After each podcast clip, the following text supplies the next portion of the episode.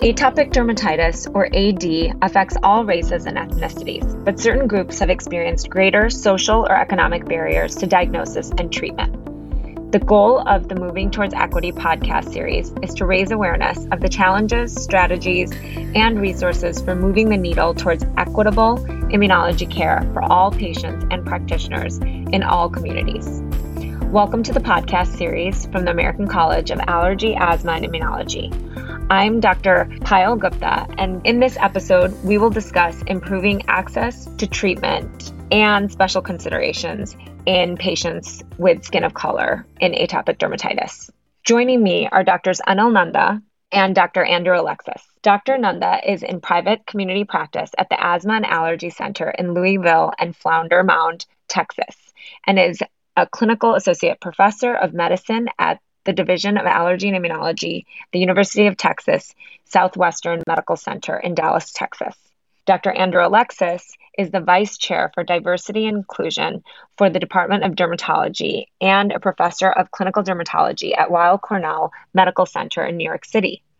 He is the former chair of the Department of Dermatology at Mount Sinai Morningside and Mount Sinai West having served as director of the first of its kind Skin of Color Center for over 15 years, his work has helped to advance patient care, research, and education pertaining to dermatologic disorders that are prevalent in populations with skin of color. Thanks again for joining us today, doctors. I'm so excited to have another conversation with both of you. Thank you. It's a pleasure to be here. Yeah, appreciate it. Me too. Thank you. Doing great. Great. So let's get this conversation started. Dr. Alexis, I really wanted to have us all think about your general recommendations and treatment considerations, in particular for patients with skin of color and atopic dermatitis. Sure, I'd be happy to. In my view, early treatment is so important for all patients with atopic dermatitis, but has specific implications in patients with skin of color. The earlier and more effectively we treat atopic dermatitis in patients with skin of color, the more likely we are to minimize the frequency, severity, and duration of these sequelae, including pigmentary sequelae and development of prurigo nodularis in severe cases. It's also important to treat atopic dermatitis as a chronic disease, as we all know, because as a chronic disease, it's important to move away from just episodic management of flares to a more continuous longitudinal control of this condition such that we can improve the patient's quality of life in the long run and reduce the chances for these pigmentary sequelae and prurigo nodules and other long-term sequelae that we see at disproportionately higher rates in patients with skin of color. I will add that we can do this more effectively than ever before with safe and efficacious non-corticosteroid medications such as dupilumab, crisaborole, topical calcineurin inhibitors, among others. These non corticosteroid options can very effectively manage the chronic disease over time. Another important consideration is that with respect to corticosteroid therapy, we know that among the various potential side effects of topical corticosteroids is hypopigmentation. And due to the greater contrast between normal skin and hypopigmented skin among patients with skin of color, hypopigmentation related to corticosteroid use has a greater burden and is more disfiguring among patients with darker skin types. So, with that in mind, careful management of the duration of application of uh, potent and super potent topical corticosteroids is particularly important. Now, if patients need corticosteroids to manage flares, I would prescribe them for two week intervals typically, followed by two weeks of a non corticosteroid therapy. That's one approach. And this cycle can be repeated if patients need corticosteroids again to manage their flares. In general, we have to be mindful of using corticosteroids appropriately by limiting their duration and educating patients to apply them directly to the specific lesions where the treatment is indicated and not indiscriminately onto non lesional skin. I will add that while there is corticosteroid phobia among our patient populations, it's also important to, to address that with patients and assure them that when used appropriately, they're very safe and effective. But the key word is appropriately. Now, in addition to treating the typical signs and symptoms of atopic dermatitis, including itching, scaling, erythema, and excoriation, clinicians will also need to manage the persistent pigment alterations that we see in patients with skin of color. Another important consideration is dry skin, which may be a greater burden for patients of color, especially those who self identify as Black. Part of this is the cultural implications of having visibly dry skin. Again, so much helpful information. Thank you so much. Anil, did you want to make any comments on everything that Dr. Alexis has just outlined for us? Is there anything that you, in particular, in your office or clinic, emphasize with your patients? I think one of the things just to emphasize is the patient education, just spending a little more time with patients, at least five minutes extra time, just going over all the different therapies, different moisturizing agents, even going into the, the bags that patients bring of all their medication.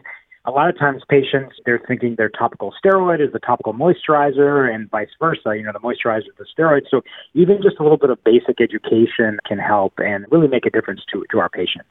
Absolutely, all really good suggestions. And I think one thing that I do in my practice is I make sure that patients don't have refills on their topical steroids. I usually like to know how frequently or how much of the topical steroids they're using, especially if I've prescribed something that's more potent. And then, Dr. Alexis, we mentioned some of the newer therapies that are emerging. Can you talk about them and tell us how you see them fitting in with patients with skin of color? Sure, I'd be happy to. Uh, I think that the expansion of our therapeutic armamentarium that we've seen over the past few years has and will continue to help us more effectively manage atopic dermatitis in our patients with skin of color in particular. The ideal goal of treatment for all our patients with atopic dermatitis is to have longitudinal control of the condition such that the frequency and severity of flares are minimized and any psychosocial or functional impairments related to atopic dermatitis are improved. This is particularly important, in my view, when we think about our atopic dermatitis patients with skin of color, because poorly controlled atopic dermatitis is associated with additional sequelae of post inflammatory dyspigmentation in this patient population, which may further contribute to the adverse impact on quality of life. We know that studies have shown that atopic dermatitis in skin of color populations is more likely to be poorly controlled and result in absenteeism, as well as greater number of ambulatory care visits, as well as a number of other disparities. With the above in mind, our newer therapies offer safe and effective control of atopic dermatitis with improvement in overall severity, as well as in patient reported factors such as pruritus, sleep, and quality of life.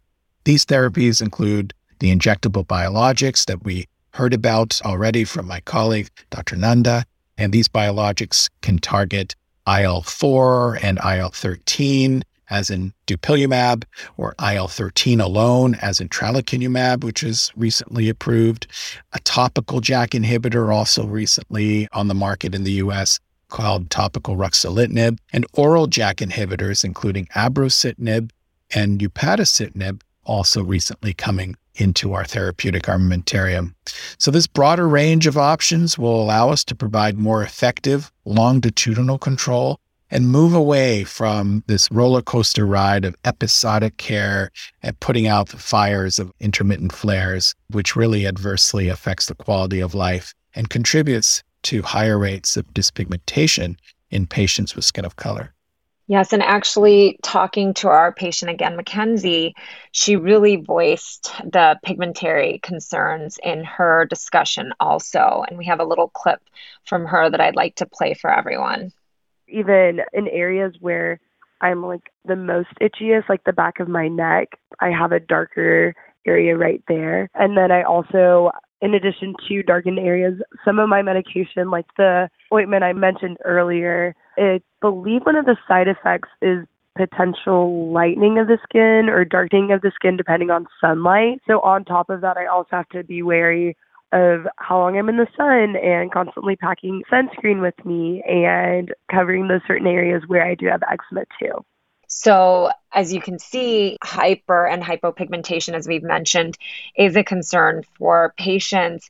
And can you talk about, Dr. Alexis, first, you just talk about the options for a patient who wants to treat atopic dermatitis associated pigmentary changes? What do we have?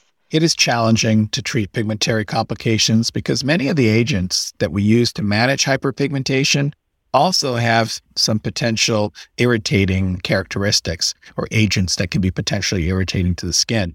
So, for skin that is highly reactive and sensitive to many products, as atopic skin typically is, we are somewhat limited on what we can use for our patients with atopic dermatitis who have hyperpigmentation. That being said, that doesn't mean we cannot manage the hyperpigmentation. It just requires some careful considerations. My approach generally consists of ensuring that the areas of hyperpigmentation are completely devoid of any active inflammation. Clinicians should make sure that eczema lesions have completely resolved and, and been managed with therapy in a particular area, and only the hyperpigmented patches are treated with bleaching agents. That's to say that we're not treating active eczematous lesions with topical hydroquinone containing agents, for example. I like to check to make sure that the lesion is hyperpigmented patch is completely flat. I have the patient even verify so they understand how to differentiate between a inactive area that is just with post-inflammatory hyperpigmentation versus another area that may still be partially active and still requires anti-inflammatory or immune mediated therapy before using uh, topical hydroquinone. Now, some strategies to mitigate the risk of hypopigmentation include limiting the duration of corticosteroids to the appropriate duration of two to four weeks, then switching to non corticosteroids. And for topical therapies, I typically treat patients with a corticosteroid for two weeks, switch over to a topical calcineurin inhibitor or a topical PDE4 inhibitor. And for patients with moderate to severe disease who need systemic or biologic treatment, dupilumab can help to limit the need for topical steroids in the long run. Phototherapy can also help to resolve hypopigmentation while treating the atopic dermatitis at the same time. That's one consideration.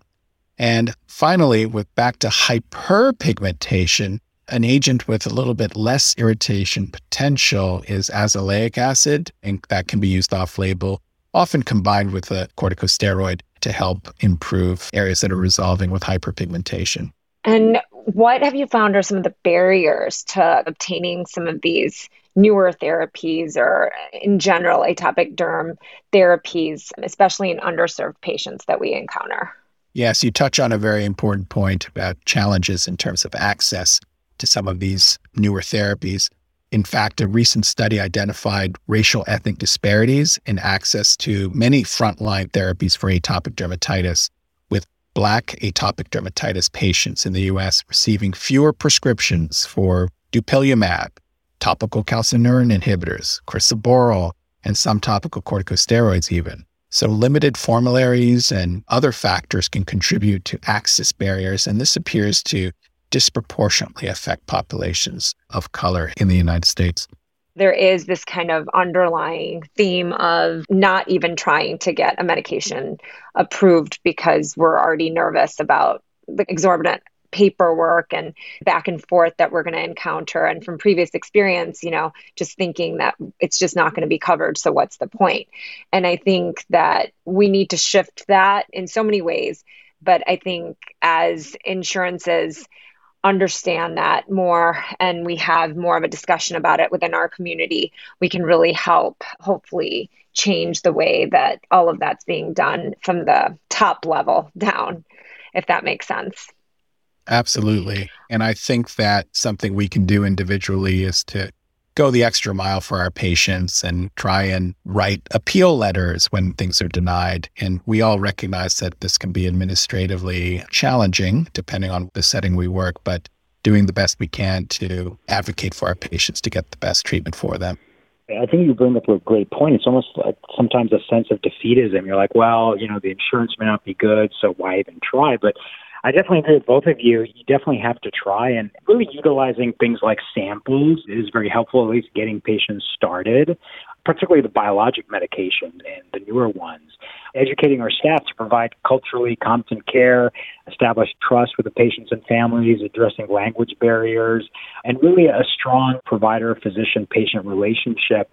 And then having atopic dermatitis treatment plans translated to different languages, including Spanish and things, can be very helpful. My staff speaks Spanish, so that actually helps a lot of my Spanish speaking patients. So, really broadening things for patients is very important. The other kind of thing just to look at is uh, broadening as individual physicians, trying to improve our access on different health plans. I'm trying. It's very difficult, of course, in, in private practice and other practices, even academic, getting on more health plans, getting on more government health plans, including those can be very helpful in just broadening your access to different patient populations. One other thing as an individual physician, I'm on clinical faculty at UT Southwestern. We go to Parkland Hospital, which is predominantly serving underserved patients, and we teach medical students, residents, and allergy fellows in training. And most of the patients there are underserved. Uh, so that's helpful. So I encourage physicians to actually try to do that in addition. And really, it's a great educational opportunity for us and for the trainees. And then we can help train different medical students, residents, fellows on dermatological conditions in patients of color and also underserved patients.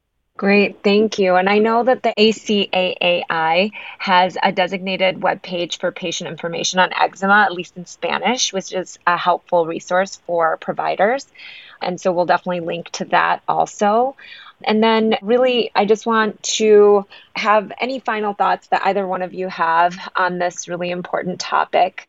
I think learning from other physicians like we're doing today, and Dr. Alexis and I were in different specialties, right? Dermatology, allergy, immunology. But, you know, I learned a lot from my dermatology colleagues like Dr. Alexis and seeing their approaches to atopic dermatitis. You know, and he learns from us, allergists, immunologists, about our approaches.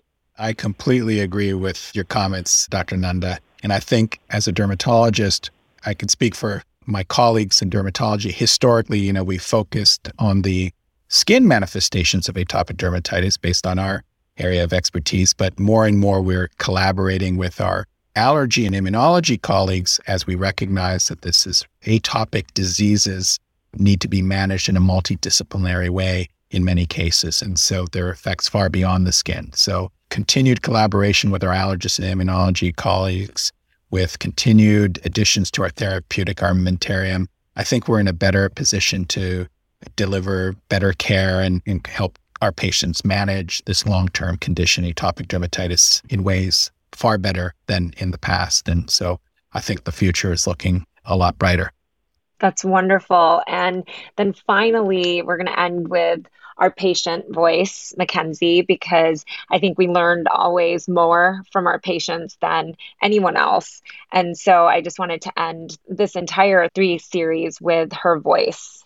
I would maybe say when treating patients for eczema not to only look at medication options, but to also look at different holistic options for them as well, just because it's not just medication that does help or treat eczema. It's really just a whole rounded factor because, like you said, everything else can help trigger those eczema spots and make it even worse. And so, just even looking at from treating it from not just medical solutions, but also like whether or not a patient may need to go to therapy or what their exercise or eating habits look like, or even just what kind of temperature showers they're taking, whether that's hot or cold showers, and that also has an effect on it. And then if they are treating patients of color, like even looking at the medications that they're prescribing to them and seeing if those do have skin discoloration effects on that. And that's all the time we have. Thank you to our guests. Thank you to Mackenzie for being our patient voice. And thank you to you, listeners, for joining us. That concludes part three of our three part series on moving towards equity, disparities in atopic dermatitis from the ACAAI. For more resources around atopic dermatitis, visit https colon backslash backslash education.acaai.org backslash disparities. For other interesting episodes from Allergy Talk, please visit college.acaai.org backslash allergy talk. To receive CME credit for this or other eligible Allergy Talk podcasts, visit education.acaai.org backslash allergy talk. And I'm Dr. Payel Gupta for the American College of Allergy, Asthma, and Immunology.